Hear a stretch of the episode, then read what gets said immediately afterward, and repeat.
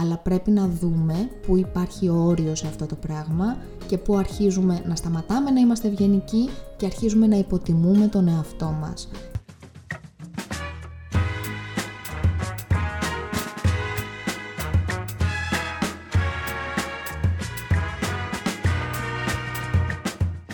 Καλώς ήρθες στο podcast Lukini Project. Είμαι η Λουκία Μιτσάκου, είμαι σύμβουλος προσωπικής ανάπτυξης και life coach και αυτό είναι ένα podcast προσωπικής ανάπτυξης που έχει σκοπό να προσφέρει έμπνευση και ψυχική ενδυνάμωση και μιλάμε για τεχνικές και εργαλεία που μας βοηθούν να βελτιώσουμε την ποιότητα της ζωής μας. Το Lukini Project έχει ως σκοπό να κάνει τον κόσμο καλύτερο με το να γνωρίσουμε καλύτερα τον εαυτό μας και φυσικά να μην ξεχνάμε πως πάντα υπάρχει λόγος για να χαμογελάμε.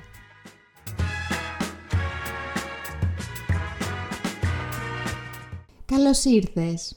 Αυτό είναι το επεισόδιο νούμερο 65 του podcast Lukini Project και το 7ο για την τρίτη σεζόν και έχει τίτλο 7 πράγματα για τα οποία πρέπει να σταματήσεις να ζητάς συγγνώμη.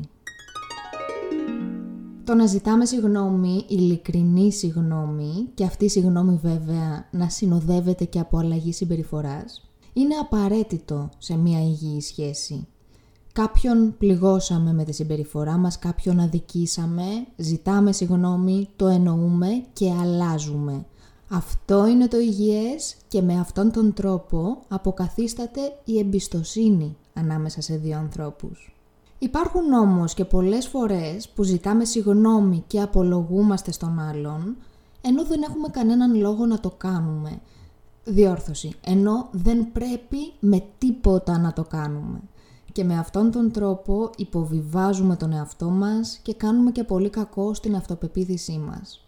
Αν έχεις λοιπόν την συνήθεια να ζητάς πολύ συχνά συγγνώμη, πολύ συχνά μέσα στη μέρα, γιατί θέλεις να σε συμπαθούν και να σε αγαπούν και γιατί δεν θέλεις να βλάψεις κανέναν και γιατί έτσι έχεις μάθει, έτσι σε έχουν μάθει και έτσι έχεις συνηθίσει να κάνεις, υπάρχουν καλύτεροι τρόποι για να είσαι αγαπητός και να μην αδικείς τον άλλον. Πάμε λοιπόν να δούμε μερικές περιπτώσεις για τις οποίες όχι μόνο δεν χρειάζεται να ζητάς συγγνώμη, αλλά θα πρέπει οπωσδήποτε να σταματήσεις να το κάνεις.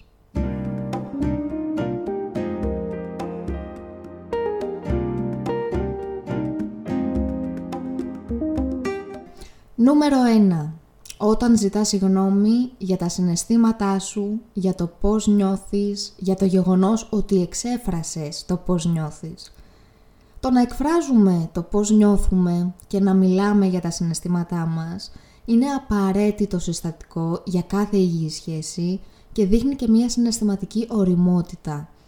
Και με αυτόν τον τρόπο βοηθάμε τον άνθρωπο δίπλα μας να μας γνωρίζει καλύτερα. Και δεν του ζητάμε να μυρίσει τα νύχια του για το τι αντίκτυπο έχει κάθε φορά η συμπεριφορά του.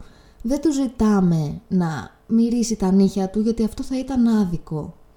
Το να εκφράζουμε πώς νιώθουμε είναι ένδειξη σεβασμού στον άλλον και ένδειξη σεβασμού στον εαυτό μας. Δεν πρέπει να ζητάς συγγνώμη γι' αυτό. Επίσης δεν πρέπει, δεν μου αρέσει να χρησιμοποιώ τόσες φορές τη λέξη πρέπει, αλλά καταλαβαίνεις τι εννοώ, έτσι δεν είναι; Λοιπόν, δεν πρέπει να ζητάς συγγνώμη επειδή έχεις συναισθήματα, επειδή σου έρχεται να κλάψεις, επειδή κλαις να είσαι έτσι συγκινημένος και να σου έρχεται να κλάψεις, να αρχίσεις να κλαις και να λες «Ε, συγγνώμη, συγγνώμη, με συγχωρείτε. Όχι. Γιατί; Δεν είμαστε υποχρεωμένοι να είμαστε κάθε μέρα, όλη μέρα μες στην τρελγαρά. Δεν υπάρχει αυτό, δεν είμαστε ρομπότ. Δεν χρειάζεται να ζητάς συγγνώμη επειδή νιώθεις και επειδή νιώθεις και άλλα συναισθήματα. Επειδή νιώθεις θλίψη και θυμό και απογοήτευση δεν χρειάζεται να ζητάς συγγνώμη επειδή θέλεις να κλάψεις και να λες «Συγγνώμη, είμαι υπερβολικά ευαίσθητος άνθρωπος, είμαι υπερβολικά ευαίσθητη». Δεν υπάρχει αυτό. Δεν υπάρχει υπερβολικά ευαίσθητος άνθρωπος, έτσι σου έχουν πει. Έτσι σε αποκαλούν όσοι δεν θέλουν να αναλάβουν τις ευθύνες τους για αυτά που έκαναν και σε πλήγωσαν. Δεν χρειάζεται να απολογείσαι για τα συναισθήματά σου. Ο μόνος λόγος για να απολογηθείς είναι επειδή πλήγωσες κάποιον. Και αυτό θα γίνει με τις πράξεις σου, με κάτι που έκανες, όχι με τα συναισθήματά σου, όχι με κάτι που ένιωσες. Όταν σου έρχεται να κλάψεις, κλάψε και μην ζητάς συγνώμη γι' αυτό. Ξέρεις πόσες πολλές φορές το κάνουμε χωρίς καν να το συνειδητοποιούμε, χωρίς να το καταλαβαίνουμε μες στη μέρα; Το κάνουμε συνέχεια και δεν το συνειδητοποιούμε.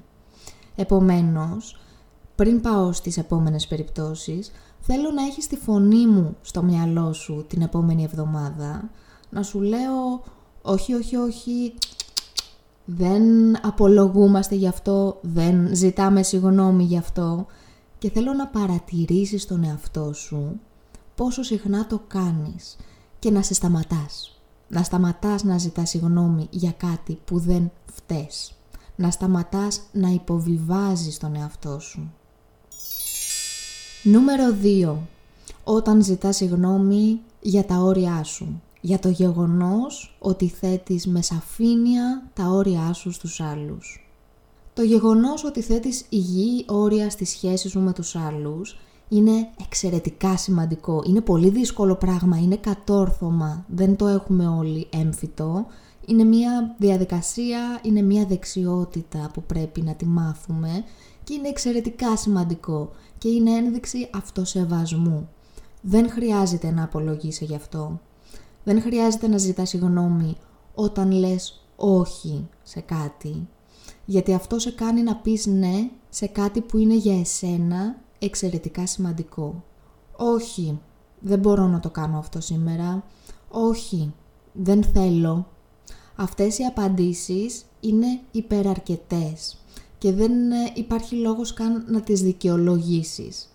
Έχεις δικαίωμα να κάνεις αυτό που σου κάνει καλό.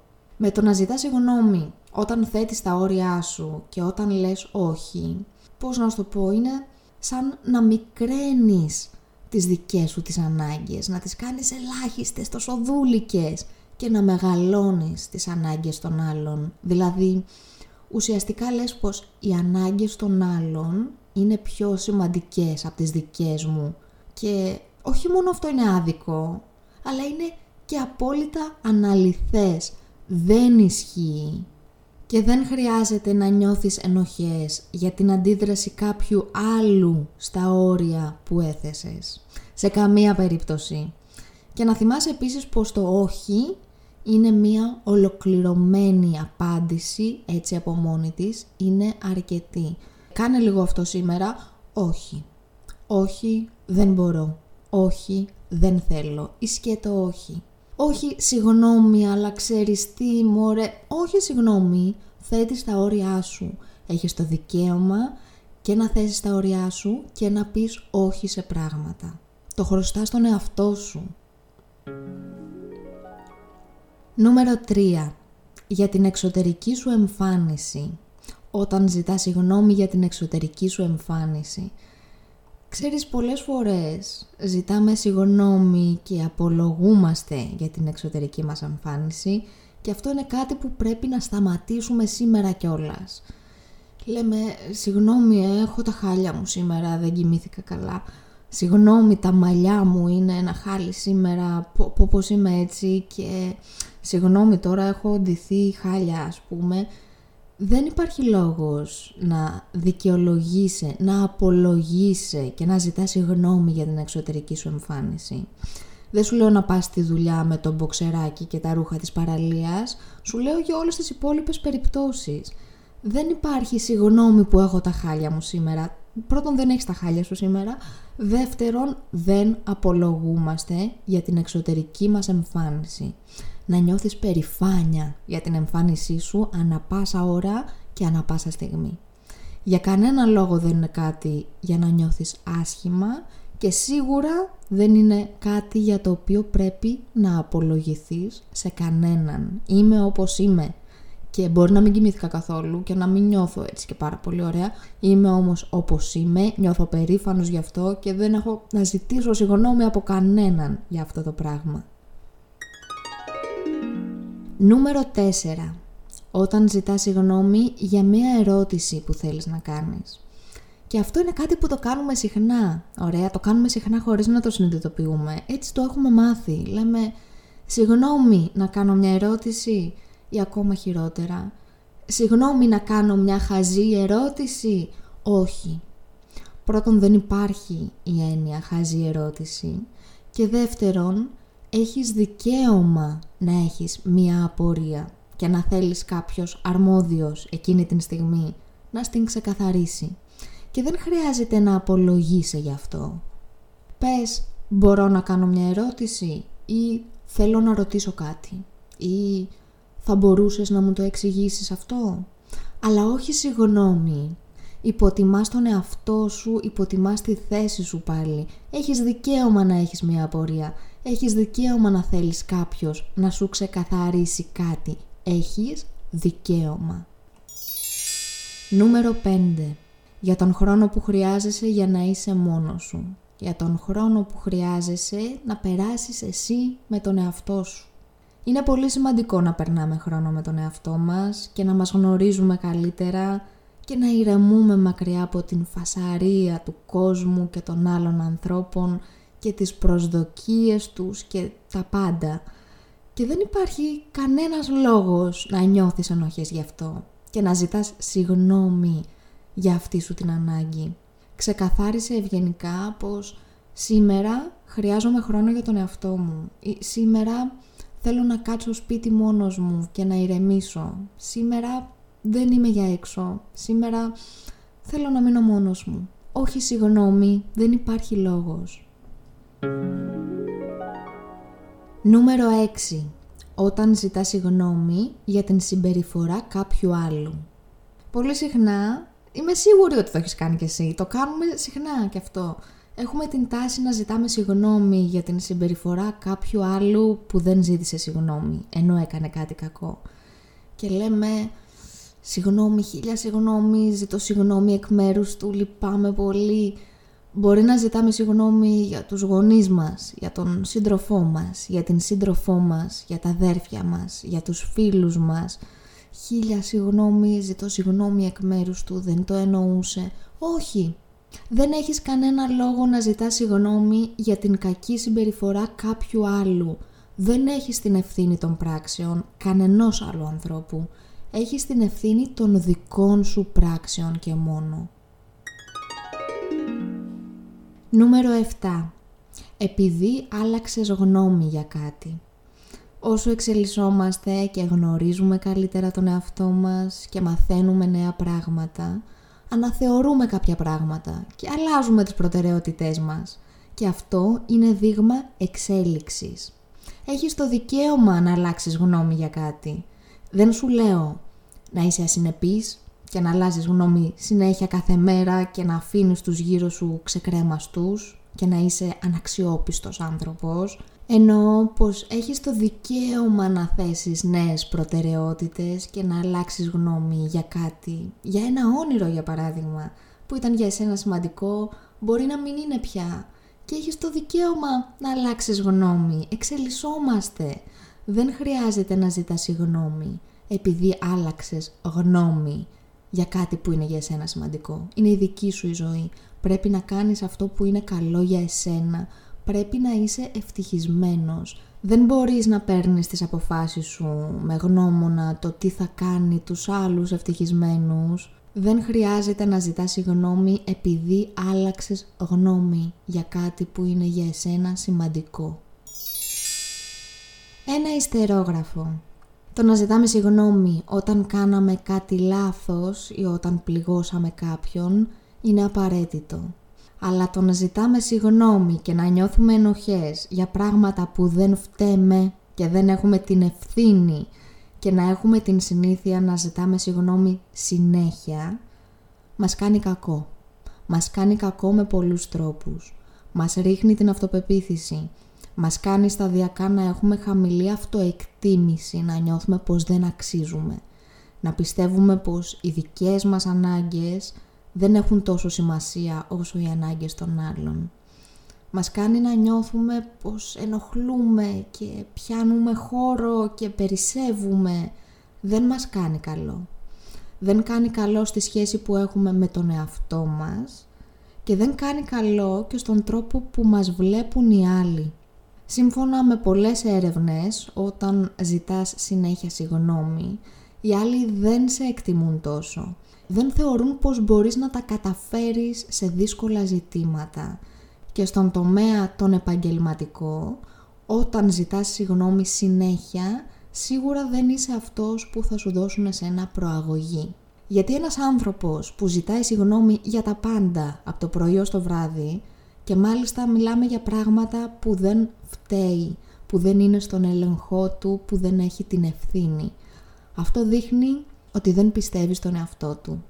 Και αφού δεν πιστεύει εκείνο στον εαυτό του, πώς θα πιστέψουν οι άλλοι; Όσο ζητά συνέχεια συγγνώμη για τα πάντα χωρίς να φταίς, δεν επιτυγχάνεται ο σκοπός του να είσαι αρεστός ακριβώς. Ναι μεν δεν τους ενοχλείς, δεν θα είσαι δύσκολος άνθρωπος, ωραία, αν είναι αυτός ο λόγος που το κάνεις. Γιατί για πολλούς είναι αυτός ο λόγος που το κάνουμε. Δεν επιτυγχάνεται αυτός ο σκοπός, ίσα ίσα οι άλλοι δεν σε εκτιμούν, δεν σε παίρνουν στα σοβαρά. Και σε πολλές περιπτώσεις αυτός ο άνθρωπος που είναι μαζεμένος στη γονίτσα του και δεν θέλει να πιάνει χώρο και νιώθει ότι περισσεύει και ότι του κάνουν χάρη που βρίσκεται εκεί και ζητάει συγγνώμη για τα πάντα, είναι ο άνθρωπος που θα προσπαθήσουν να πατήσουν τα όρια του και θα προσπαθήσουν να εκμεταλλευτούν την αδυναμία του.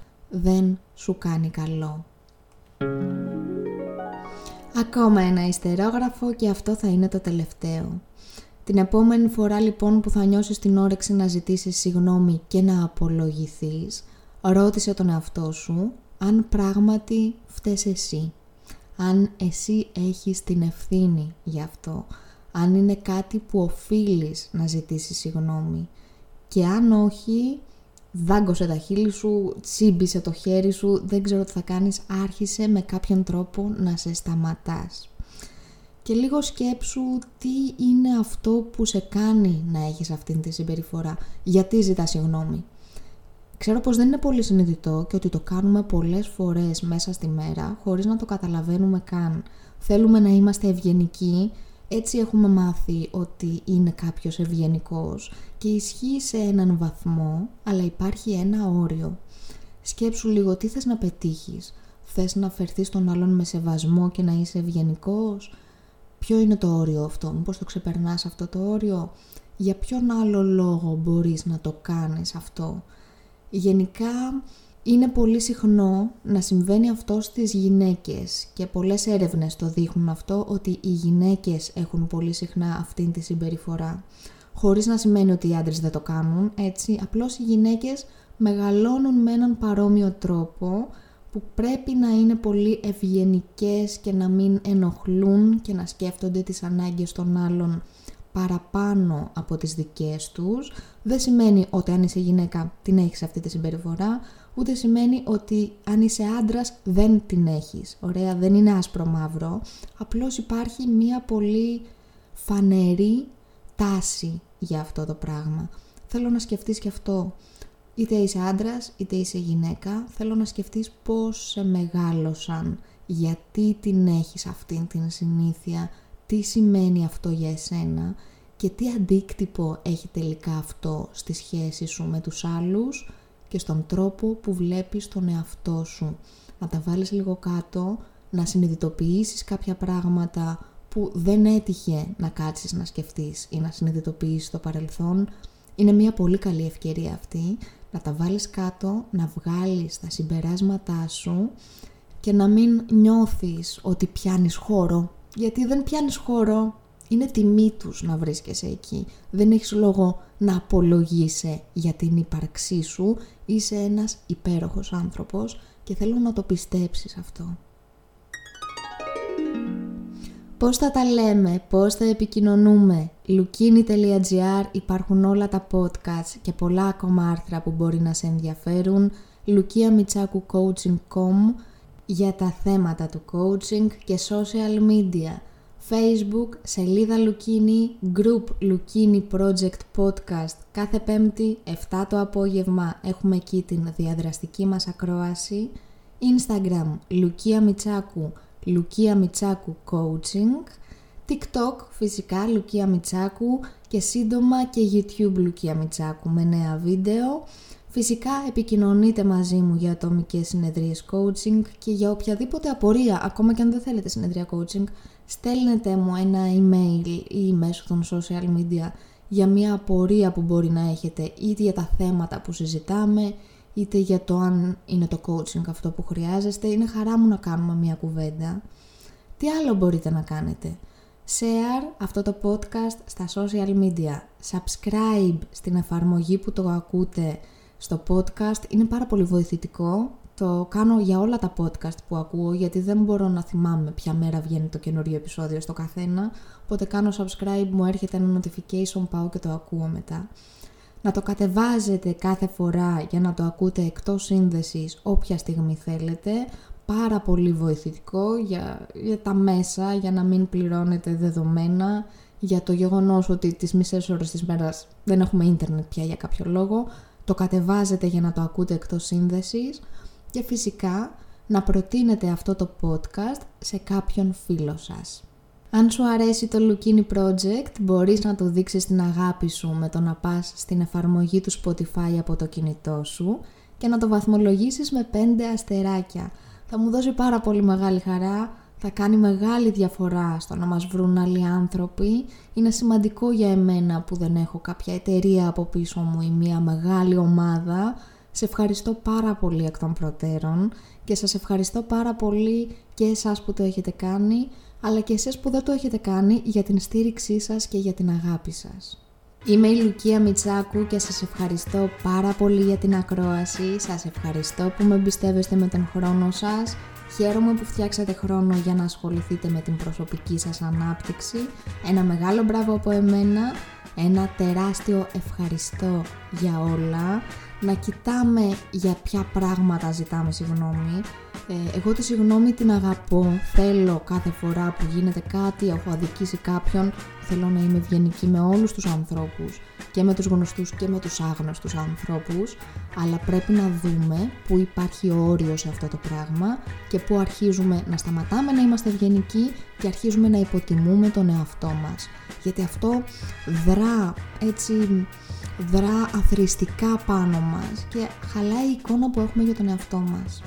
Πρόσεξε το λίγο αυτό το θέμα, πες μου τις εντυπώσεις σου, τα λέμε πάλι την Τρίτη με το καινούριο μας επεισόδιο, να είστε καλά, να προσέχετε τον εαυτό σας και να μην ξεχνάμε πως πάντα υπάρχει λόγος για να χαμογελάμε. Και από εμένα φιλί, μεγάλο.